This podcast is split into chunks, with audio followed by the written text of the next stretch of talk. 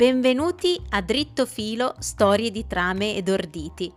Io sono Beatrice Campanella e sono un tecnico del restauro specializzato in opere tessili. Se non ne avete mai sentito parlare di questo mestiere, beh, sappiate che è normale. Per me non si tratta soltanto di un lavoro, ma di una vera e propria passione che mi spinge a guidarvi in un mondo che per lo più è sconosciuto, ma molto affascinante. Dunque abbandonatevi all'avventura, fatevi avvolgere nelle trame di queste storie tessili e scommetto che non ne rimarrete delusi. Eccoci ad una nuova puntata di Dritto Filo Storie di trame d'orditi.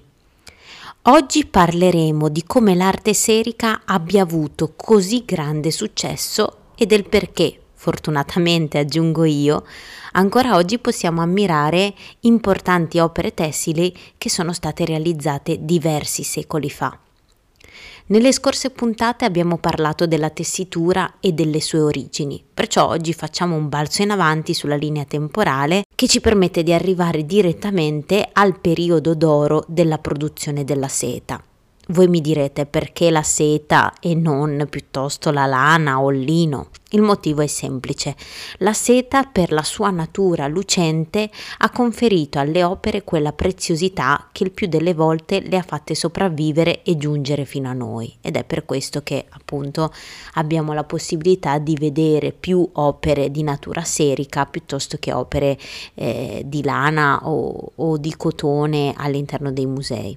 Come abbiamo accennato la scorsa volta, fin dalle sue origini orientali, fu chiaro che la scoperta della seta rappresentasse qualcosa più che l'immissione di una semplice fibra sul mercato con cui era possibile fabbricare stoffe.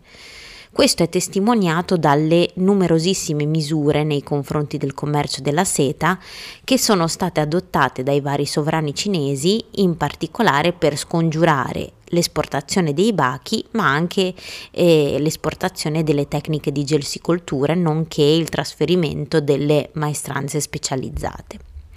Tuttavia, come spesso accade, a poco o per meglio dire a nulla valsero le rigide misure, anche perché se è vero che fatta la legge si trova l'inganno, in questo caso abbiamo numerosi racconti eh, che anche lì eh, sono sospesi tra il vero e la leggenda, ma eh, che ci riportano eh, mirabolanti avventure di chi riuscì ad eludere in qualche modo questi controlli. Tra tutti il racconto più famoso narra di una principessa cinese andata in sposa ad un re del Tibet che per compiacere il neosposo nascose nella propria conciatura semi di gelso e anche alcune uova di baco da seta. E così, leggenda o non leggenda, il segreto della sericoltura venne ben presto svelato prima al mondo orientale e poco dopo a tutto il mondo occidentale. Non è che eh, fino a quel momento la seta fosse materia del tutto sconosciuta in Occidente, anzi la seta era conosciutissima e apprezzata fin dal tempo dei greci, ma eh, fu con l'imperatore bizantino Giustiniano I che la coltivazione dei gelsi e l'allevamento dei bachi da seta prese a diffondersi prima a Costantinopoli e poi a tutta l'Europa contribuendo in questo modo alla nascita e alla crescita delle prime manifatture seriche occidentali. Grazie al dominio bizantino e poi in seguito a quello arabo, l'arte del tessere seta si diffonde in tutto il bacino mediterraneo, in particolare in quelle zone particolarmente esposte ai vari domini e particolarmente raggiungibili dai traffici mediterranei, che sono per l'appunto la Spagna, la Sicilia, ma anche il Nord Africa. Parlando dell'Italia, beh, in Italia il flusso delle sete poteva dirsi continuo, dal momento che eh, vi era una grande disponibilità di tessuti provenienti da Oriente, ma non solo da Oriente in generale, anche eh, appunto abbiamo visto da Bisanzio, dai domini islamici, anche dalla penisola iberica e, altre, e molte altre zone. Questo grazie a chi? Grazie ai traffici commerciali che erano stati stipulati principalmente dai mercanti genovesi e veneziani. Ma nonostante questo, nonostante il flusso di sete, abbiamo detto, eh, era continuo, la domanda si fa sempre più crescente e inizia ben presto a non poter essere del tutto soddisfatta. Ed è così che a partire dall'undicesimo secolo anche in Europa inizia ad essere praticata la tessitura di sete e di mezze sete, che sono dei tessuti con trama in seta ma ordito in lino o canapa. Questo li rende un pochino più economici e eh, acquistabili da più persone. Nuove manifatture videro la luce in questo momento storico perché appunto molti videro nel commercio della seta, anzi nella produzione della seta, una possibilità di arricchimento.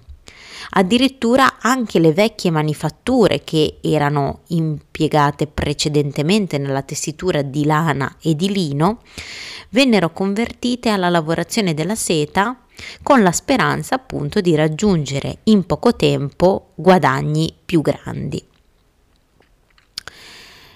Dal punto di vista geografico, eh, l'Italia, la Spagna, la Germania e i Paesi Bassi furono le principali zone produttive, questo almeno fino al Cinquecento inoltrato.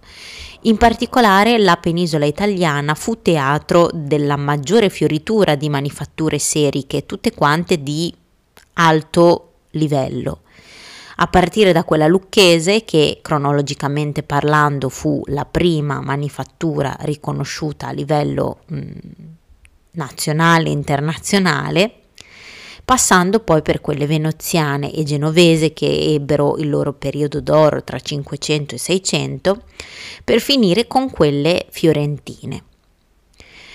Nella seconda metà del 600 in Europa si verifica un sostanziale mutamento, mm, un'inversione di rotta. Il dominio che è stato secolare delle manifatture italiane cede il passo alle concorrenti francesi che in quel momento, stiamo parlando appunto della seconda metà del Seicento, sono detentrici del gusto e della moda dell'epoca.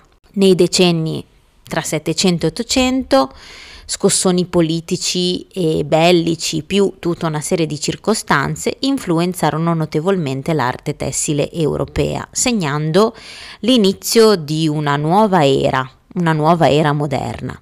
In particolare, l'invenzione nel 1804 del primo telaio jacquard, Joseph Maria Jacquard, il cui nome appunto è rimasto indissolubilmente legato a questa tipologia di telaio, riuscì a trasformare la tessitura da un'attività artigianale a una vera e propria produzione industriale moderna.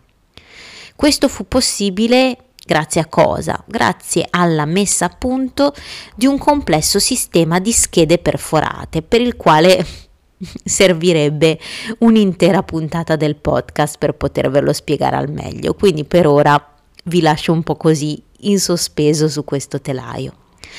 Ad ogni modo l'invenzione di Jacquard come spesso accade per le grandi invenzioni rivoluzionarie, non fu immediatamente accolta di buon grado, anzi i tessitori dell'epoca, in particolare i tessitori lionesi, i suoi stessi concittadini, vedevano nel nuovo telaio una minaccia per il loro lavoro. Il culmine fu raggiunto addirittura quando, proprio a Lione, uno dei telai fu bruciato pubblicamente e Jacquard fu costretto a fuggire di nascosto dalla sua stessa città natale.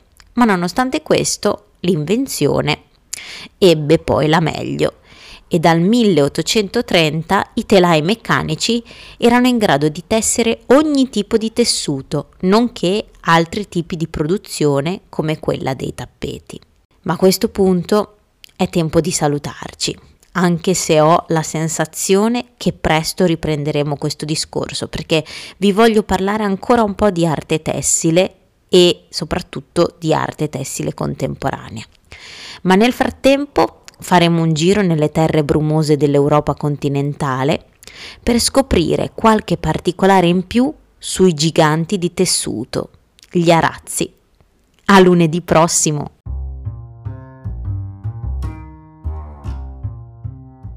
Grazie per aver ascoltato questa puntata di Dritto Filo, storie di trame ed orditi. Come sempre, vi aspetto alla prossima settimana per un nuovo racconto. Ciao!